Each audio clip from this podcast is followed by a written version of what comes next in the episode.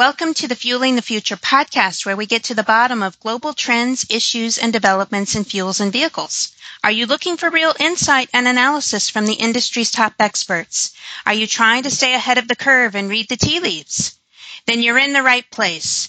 My name is Tammy Klein, and with me today is Henry Kamau with Sustainable Transport Africa. And we're going to talk about the African situation when it comes to transport, fuels, and vehicles. Henry, welcome to the show. Thank you. Great to have you with us uh, today. So, my first question is for the listeners who may not be familiar with Sustainable Transport Africa, can you talk about it, its mission, and your role within the organization? And then can you t- also talk about the organization's initiatives as it pertains to fuels and vehicles? Uh, yes, yeah. Uh, so Sustainable Transport Africa is an NGO, a non-governmental organization, uh, not for profit, that was registered in Nairobi in uh, 2013, and it's focused on the transport sector. Uh, as the director of uh, Sustainable Transport Africa, I am involved in identifying and securing initiatives for the NGO to pursue. Uh, this has led to partnerships in transport related activities for Africa with uh, international organizations like uh, UNEP, the Partnership for Clean Fuels and Vehicles, that's within UNEP, and the Electric Mobility Program, also within UNEP. In addition, we've worked with the GFEI, that's the Global Fuel Economy Initiative, the FIA Foundation, uh, World Bank, the, Africa Sustainable Transport Forum, which is uh, supported by the World Bank division, SSATP. That's the Sub-Saharan Africa Transport Program. Then also with the GIZ, TUMI uh, version of the GIZ, uh, that's tr- Transport and Urban Mobility Initiatives. And then also with the SLOCAT partnerships, we're a member of the SLOCAT partnership. We've also worked with the PIEA, the Petroleum Institute of East Africa, and collaborated on a lot of uh, things with them, and also with UITP Africa and uh, UNEA. That's the United Nations Environment Assembly. Uh, we we actually held uh, a function there a couple of years back, and that's on our website. So Sustainable Transport Africa joined the initiative to phase out lead in petrol in Africa, and then uh, moved on to reducing uh, sulfur levels in diesel in Africa. Uh, we've also worked briefly on biofuels, but uh, biofuels was abandoned due to food food security issues. So we're now working on improving uh, fuel economy, introducing emissions testing, and introducing electric mobility. We're also working on the introduction of BRT systems in uh, African cities what is the Africa situation with respect to transport now? I mean, it's a lot of countries eh, on the continent, you know, I know that, but just from what are the overarching kind of issues and themes that you're you're seeing, and what are what are the biggest issues, and what do you think can be can be done about them? Yeah, I think the biggest issue in Africa is that the the cities in Africa have the highest urbanization rates in the world. So the, the, the, the, the population within the cities is really growing at unprecedented rates. And uh, ownership of vehicles uh, ranks very high on the aspiration index of uh, many Africans. So the first thing they want to do when they, when they, when they get a job from university is the first thing they'll do with their salary is to buy a car, not even a house. So uh, now this has led to the unsustainable influx of imported used vehicles because they're affordable and uh, new motorcycles, uh, mainly used for uh, uh, as the public taxis.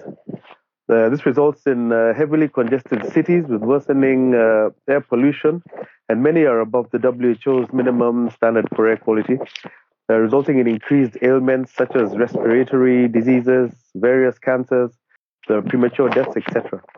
the adverse health impacts impact is mainly on the non-motorized urban public, the majority of whom can't afford medical treatment and even worse uh, is the effect on, of air pollution on urban children who are poisoned in much higher doses when exposed to, to poor air. Uh, we have also been involved, along with other players, in sensitizing African governments on these issues and the need to urgently improve urban air quality above the minimum standard set by the WHO. Uh, several initiatives have been undertaken, primarily improving fuel quality to both reduce direct pollution and also to enable the emissions control mechanisms in vehicles to function properly. Uh, this will be followed by the introduction of emission testing of vehicles later on. Uh, we're also advocating for African governments to limit the age and mileage of used vehicles that are imported to the continent. And uh, we also attended meetings in uh, London last year and Geneva uh, this year uh, with global vehicle manufacturers. Uh, basically, this was to seek support from them on used vehicles that are shipped to the African continent to allow for proper inspection and maintenance equipment to be available to us, as well as uh, support in terms of spare parts for these vehicles. Uh, we're also involved in promoting the modal shift from private vehicles to public transport through the introduction of uh, bus rapid transit systems uh, integrated with uh, non-motorized transport facilities. On the technology front, uh, we have embarked on a new drive to enhance electric mobility on the continent, which has abundant resources of untapped renewable energy. You talked about urbanization to sort of start off the uh, your commentary, and it is when you look at the the data and the statistics, and you see the the growth coming from that continent. I mean, it is absolutely astonishing. I mean, it's absolutely astonishing to see the the growth there. And you're right. You're right. The first thing, you know, in my experience in, in working in, with um, emerging economies on fuels and, and vehicles issues, the first thing that, that people want to do is to get a get get a car, and it is a, a very you know, there is a, a stigma. There, I think it's lessening in the West, but there is to some degree a, a, stigma still here, here, at least in, in, in the U.S. You know, if you have to take public transport, you know, you're, you're in, it means that you're in a, in a different caste or in a different class.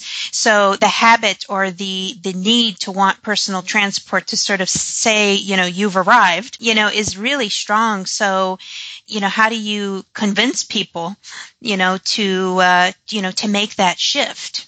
Uh, what happens in Africa is that the, the options aren't uh, available. So if you need to get from point A to point B, you're, you're best off in your own uh, vehicle because the alternative uh, public transport uh, is, is informal. they're dirty, they're very insecure. So uh, a lot of people feel safer in their cars as well, so because of the security issues. So we need to make uh, public transport safer, uh, more secure, cleaner, um, and that'll get a lot of people out of their cars and into public transport and reduce some of the stigma associated with public transport. At the moment, yeah, it's a it's a tough thing, but I, I think when we talk about uh, decarbonizing transport, and this isn't just an, an Africa issue, my observation is is I think you know, technology is is um, you know is one thing, and you know, avail- availability of of technologies like you know electric vehicles is one thing. But I think the most the hardest transport is a hard area to decarbonize. And I think it, because it all comes down to the consumer and their behavior. And I think that's going to, that's the toughest challenge, I think, for decarbonizing the sector is convincing people, you know, to, to make changes. But you're right. If you make things, uh, safer, cost effective, available, sensible, easy to use, you know, they will choose uh, another another path. So that's that's really the challenge there. Yes, it's actually to encourage them to to to choose another path rather than uh, forcing them to do it. But I guess you, you'll have to balance the two. You talked a little bit about taking sulfur out of diesel, and I wanted to ask you it, what is the status of fuel quality like in, in African countries currently overall? And and you also talked about you know secondhand cars and the and the need to deal with that. And I've been following those those activities um, and, and and discussions um, at the international level. What kind of cars are, are kind of out there on on the road? Because it seems like you know, poor fuel quality has really um, contributed to, to, you know, just horrible, horrible air pollution in many African cities. So, can you talk a little bit about that um, dynamic, those dynamics? Fuel quality uh, has seen uh, significant improvements, uh, largely due to the push by uh, UNEP, uh, the PCEFV division of UNEP. That's the Partnership for Clean Fuels and Vehicles. Uh, they have led, they have been at the forefront of eliminating lead in uh, petrol or gasoline. Petrol or gasoline is now uh, lead free in Africa, throughout Africa. Uh, but there's still a challenge with the diesel. The, the sulfur levels in diesel is very high. It's been reduced in many countries. In many countries, it was over 7,000 parts per million. and has been reduced down to 500 parts per million in many countries. And in a few countries like Kenya, it's down to, in fact, in East Africa, it's down to 50 parts per million. And there are some countries like uh, Morocco and so on, which and Tunisia, I think they're, they're down to 15 uh, parts, parts per million. So there's still a long way to go for many African countries. Uh, the target is to reduce uh, sulfur in diesel down to 50 ppm in all countries. Now that's what uh, UNEP is aiming for in, Africa. Uh, some countries who have already achieved that 50 ppm target are already looking ahead to improve this and reduce it down to below 10 parts per million and and be in line with the rest of the world. And with the exception of South Africa, which has uh, which bans the import of used cars, and a few other countries such as Egypt that makes the cost of vehicle importation prohibitive. Uh, most African country vehicle fleets consist of over 80% used imported vehicles, uh, with the average age of used imports ranging from three years in one or two countries such as uh, Mauritius to eight years in a few countries such as Kenya, and over 15 years uh, in the majority of African countries. Like in Uganda, the average age of a car that lands on its uh, borders is 16 and a half years. So you'll find uh, the average age of the vehicles that are in use uh, in Africa is really bad. So it's you, you, could be talking of 25 to 35 years. So that's uh, very old. So of course, uh, poor fuel quality and old cars exacerbates the air pollution problem uh, which has historically been largely ignored by African governments due to other more pressing needs. Uh, this focus has, however, changed recently, and they're looking more and more at the issue. Second-hand car imports can be beneficial to the continent uh, if there are limits placed on the age and mileage uh, based on technical grounds. Uh, this allows for rap- the rapid adoption of affordable new technologies that improve air quality and reduce road fatalities. Uh, and in both cases, African governments have noted the that the impact is unfairly mainly on the majority of non-motorized uh, the non-motorized public. Uh, the ideal age and mileage limits uh, would be four years and under 20,000 kilometers. Uh, however, due to the political nature of the problem and the need for affordability, many African countries are likely to settle on eight years and 100,000 kilometer limits uh, in the near term.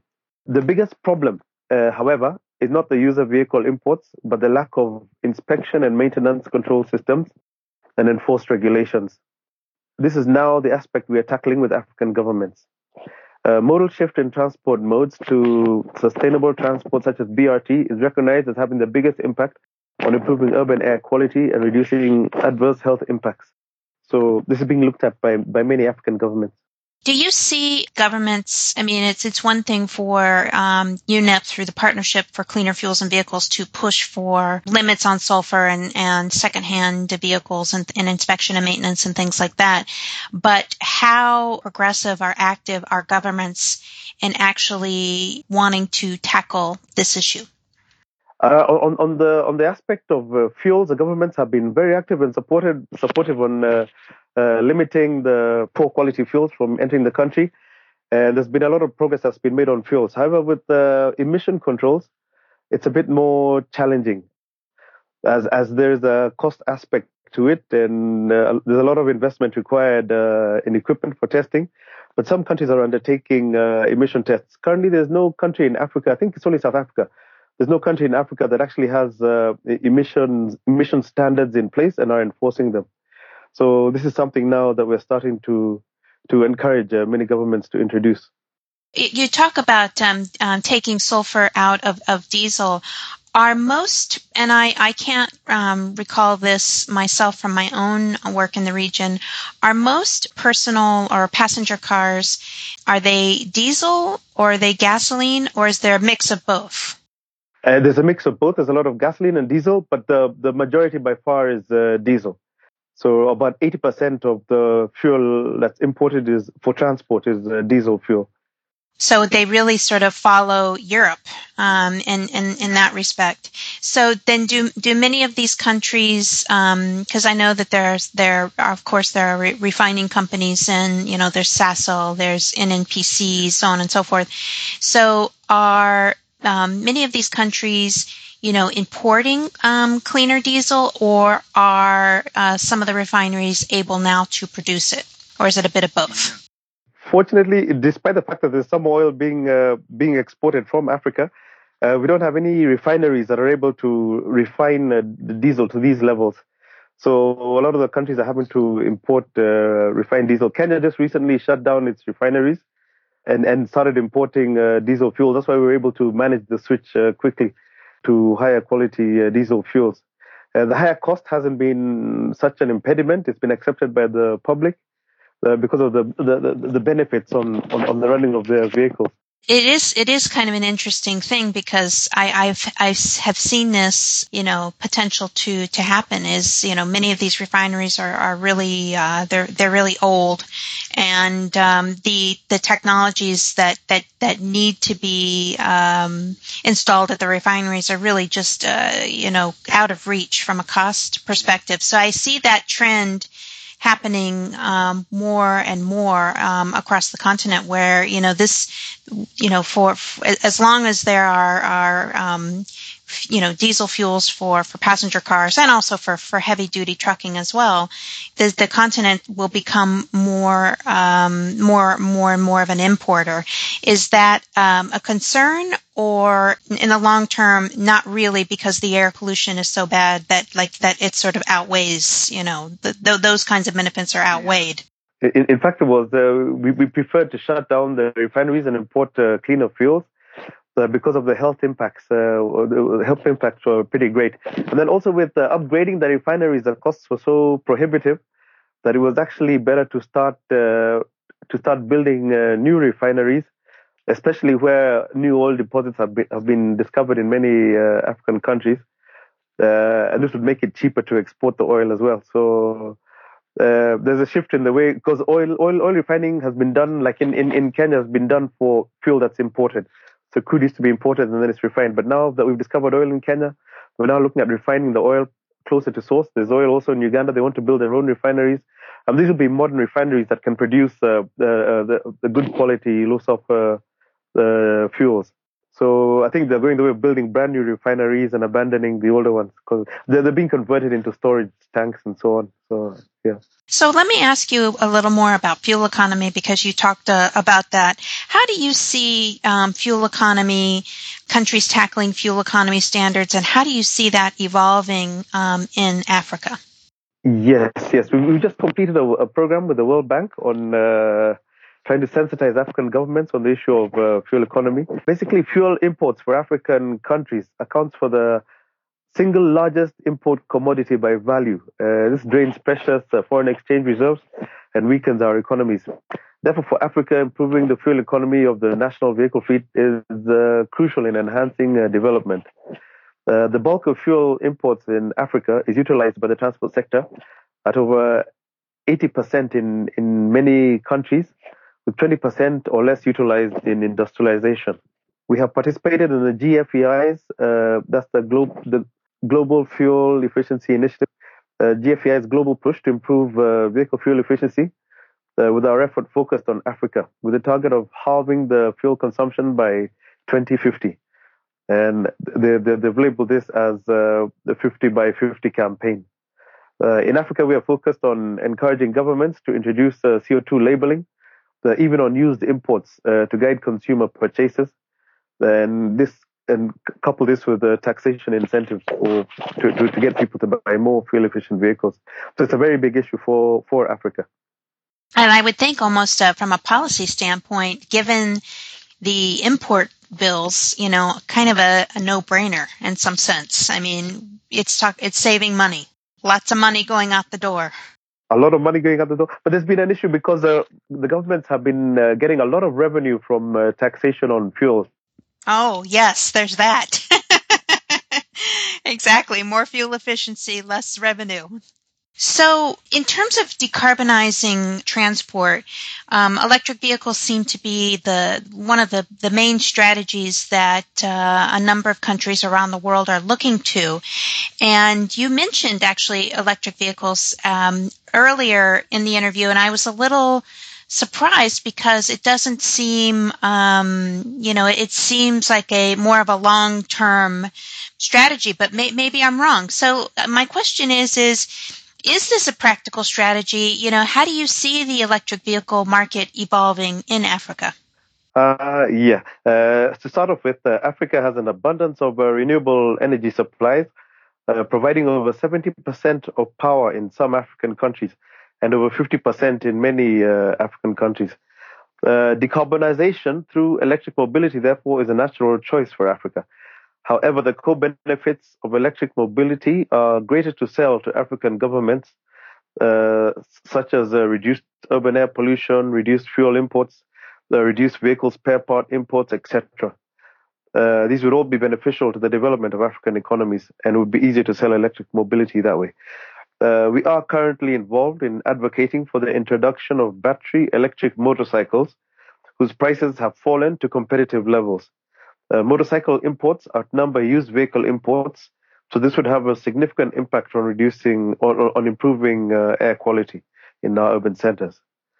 Uh, we also participated in the development of Kenya's Transport Nama on battery electric BRT buses for Nairobi, uh, which was presented in Paris at COP21 and succeeded in attracting uh, funding. Uh, also in Cape Town, South Africa, and Marrakech in Morocco, they are trying out uh, battery electric buses uh, in their BRT routes. And Uganda has also developed a solar powered battery electric bus, which was featured on CNN and the BBC. A number of Nissan Leafs are already in use on the continent, and even a few BMW i8s. So the interest is there on the continent for electric mobility. However, a lot of support is needed to develop vehicle charging infrastructure, both on grid and off grid, along with the development of feed in tariffs. The African governments are yet to aggressively legislate for incentives to encourage electric mobility. However, this will be our focus. So I want to ask you also about biofuels um, as well, because there's been a sort of off and on interest in doing biofuels uh, over the years. What's your view on biofuels as a as a sustainable transport solution? Biofuels are a, are a clean uh, uh, source of energy for for motorization. Uh, however, uh, biofuels were recently uh, the focus of much research and investment in Kenya and also in other African countries, a lot of research and investment went into ethanol production for petrol or, or gasoline. And uh, for biodiesel, jatropha farming, a supposedly hardy crop uh, that's grown in marginal areas, was also uh, developed for bio, biodiesel feedstock. However, the ca- in the case of ethanol production, the competition with the food and liquor market was too much, and supplies for fuel dried up. While with the, with the jatropha, yields in marginal areas were too low, um, the shift to fertile areas was deemed as a threat to food security, so was abandoned in, in, in many countries. Uh, very few countries in Africa have developed uh, biofuels policies, and this has kept uh, many investors away from uh, biofuels in Africa. Uh, there have, however, been attempts recently at recycling used cooking oil for biodiesel production, uh, but on a small scale. So the African continent really isn't looking too much, and the international organizations are also advocating for the use of biofuels too much on the continent but it could be um, in the future, you know, as we see, you know, like uh, uh, other types of bio-based diesels. I mean, it could be a, you know, like renewable diesel, like Neste's uh, uh Neste's uh, renewable diesel, for example. It could be a potential, you know, market. Um, Africa could be a potential market. Do you see it that way, or no? I think all options are on the table. Anything uh, can be considered. But at the moment, a lot of African governments are not uh, are not keen on this, mainly because of the, the, the revenues they get from uh, fuel imports, uh, which are very high, which is yeah, uh, and also uh, uh, biofuels. That that challenge on food production. So in the case like with with for example Kenya, a number of years back, I think back in the 80s, we had introduced an ethanol blend in petrol gasoline and uh, it was mandated that 10% blend uh, was required for all petrol that was sold in the country. This uh, stopped because the supplies just simply dried up because the food industry was offering more for the ethanol uh, that was being produced, uh, mainly mainly from uh, sugarcane. So the competition was too much for food and beer production. So that that policy I think is still in place, but the supplies aren't there to to manage it. I think if these economies can I don't know if, if the supplies can be availed, then uh, and and there's a benefit in terms of cost, then it's something that could be looked at. But at the moment, I think the focus is really shifting towards uh, battery electric vehicles, uh, particularly running off uh, renewable uh, fuels, uh, renewable energy. Yeah. So the big strategies, just to to sum up here, really are bus rapid transit for public transport, electrification uh, where it can can be uh, reasonably done for now. Heavy focus on improving fuel economy and fuel quality, in particular, uh, reducing sulfur in diesel. Putting into place tougher um, emission standards and then inspection and, and ma- maintenance, um, more of an, an inspection, uh, an enforcement scheme to make sure that, that the standards are being followed. Okay, that's quite a list. yeah, yeah, yeah. Which one of those do you see for um, out of those six priorities? Which one do you see as one or two that you see are the most important, and that will will probably make the biggest difference? Okay, right now because of uh, the the in use vehicles, definitely inspection and maintenance and uh, ensuring that our, our, our vehicles pollute, pollute, less because the fuels have been improved. So we just need the vehicles to be to be maintained so that they can uh, emit uh, uh, what what they were designed to. I think that's the current focus, and that's what the governments in, in many African countries are currently uh, focusing on. So it's with the existing fleet, with the existing technology that we have in place. And then um, uh, a BRT is very big. A lot of governments, I think in Dar es Salaam, they just launched a very smart uh, BRT system uh, they have uh, three systems, I think, in South Africa, in Cape Town and Johannesburg. Um, uh, also, Tunisia, I think, have BRT. So it's something that is beginning to expand on the continent. Uh, but that's probably after inspection and maintenance and emission testing on vehicles. but the thought about electric vehicles is that we could leapfrog uh, the cost of uh, expensive inspection, uh, expensive inspection and maintenance equipment as well as the fact that co- cars now getting to Euro 5, Euro 6, the cost of these vehicles uh, is really getting very high. So we could probably bypass uh, getting to Euro 5 and 6 by adopting uh, electric vehicles. Uh, if you remember, our cars in Africa are like 8 to 15 years uh, behind what's what's being sold in Europe and so on. So the cars coming in are probably Euro 4, uh, Euro 3, Euro 4. So and and some Euro 5 just starting to come in now. So we're looking at a way of leapfrogging the more expensive uh, technologies on uh, emissions through uh, electric mobility. So the last question I have for you on on that uh, topic is, and for the show is, you know, given the resistance for, from some governments to losing, you know, revenues on fuels, will that create a barrier then to to wider scale electric vehicle adoption? it will definitely be an issue because with the governments, uh, th- their priority is on uh, revenue generation for the development agendas. So anything that impacts on the revenue that they're collecting uh, uh, uh will have a very small chance of being supported by uh, governments. So it, it, needs to be packaged intelligently. If, if, if they're not going to get the revenues from the fuel, then they need to be shown where the savings will come from on reduced fuel imports and be convinced that that'll be the case as well as if they can uh, also get more revenues from electric vehicles. If, if the volumes start to go off, maybe they can switch taxing to uh, electric vehicles. So, so that's the challenge, and, and we need innovation in, in, in how that will be addressed. But definitely, there's no African government that will want to lose that uh, revenue that's coming in from taxation, despite the fact that it's depleting uh, foreign exchange reserves. Yeah. All right. Uh, we'll end it there. That's the show. Thanks for listening. I want to thank Henry so much for being on the show today. It's been a pleasure to have you and to talk with you. And I hope you come back as the activities in Africa continue to develop. Definitely, I will. Yeah, I've enjoyed the show. Thank you. So please do us a favor today before you go. Head over to iTunes and rate this podcast. This is huge for us in terms of improving our ranking and keeping the show visible so that other people can discover it and hopefully benefit from it. Thanks ahead of time for helping us out there. And if you're looking for more insight and analysis on future fuels and vehicles issues, sign up for my free newsletter at futurefuelstrategies.com. Thanks again.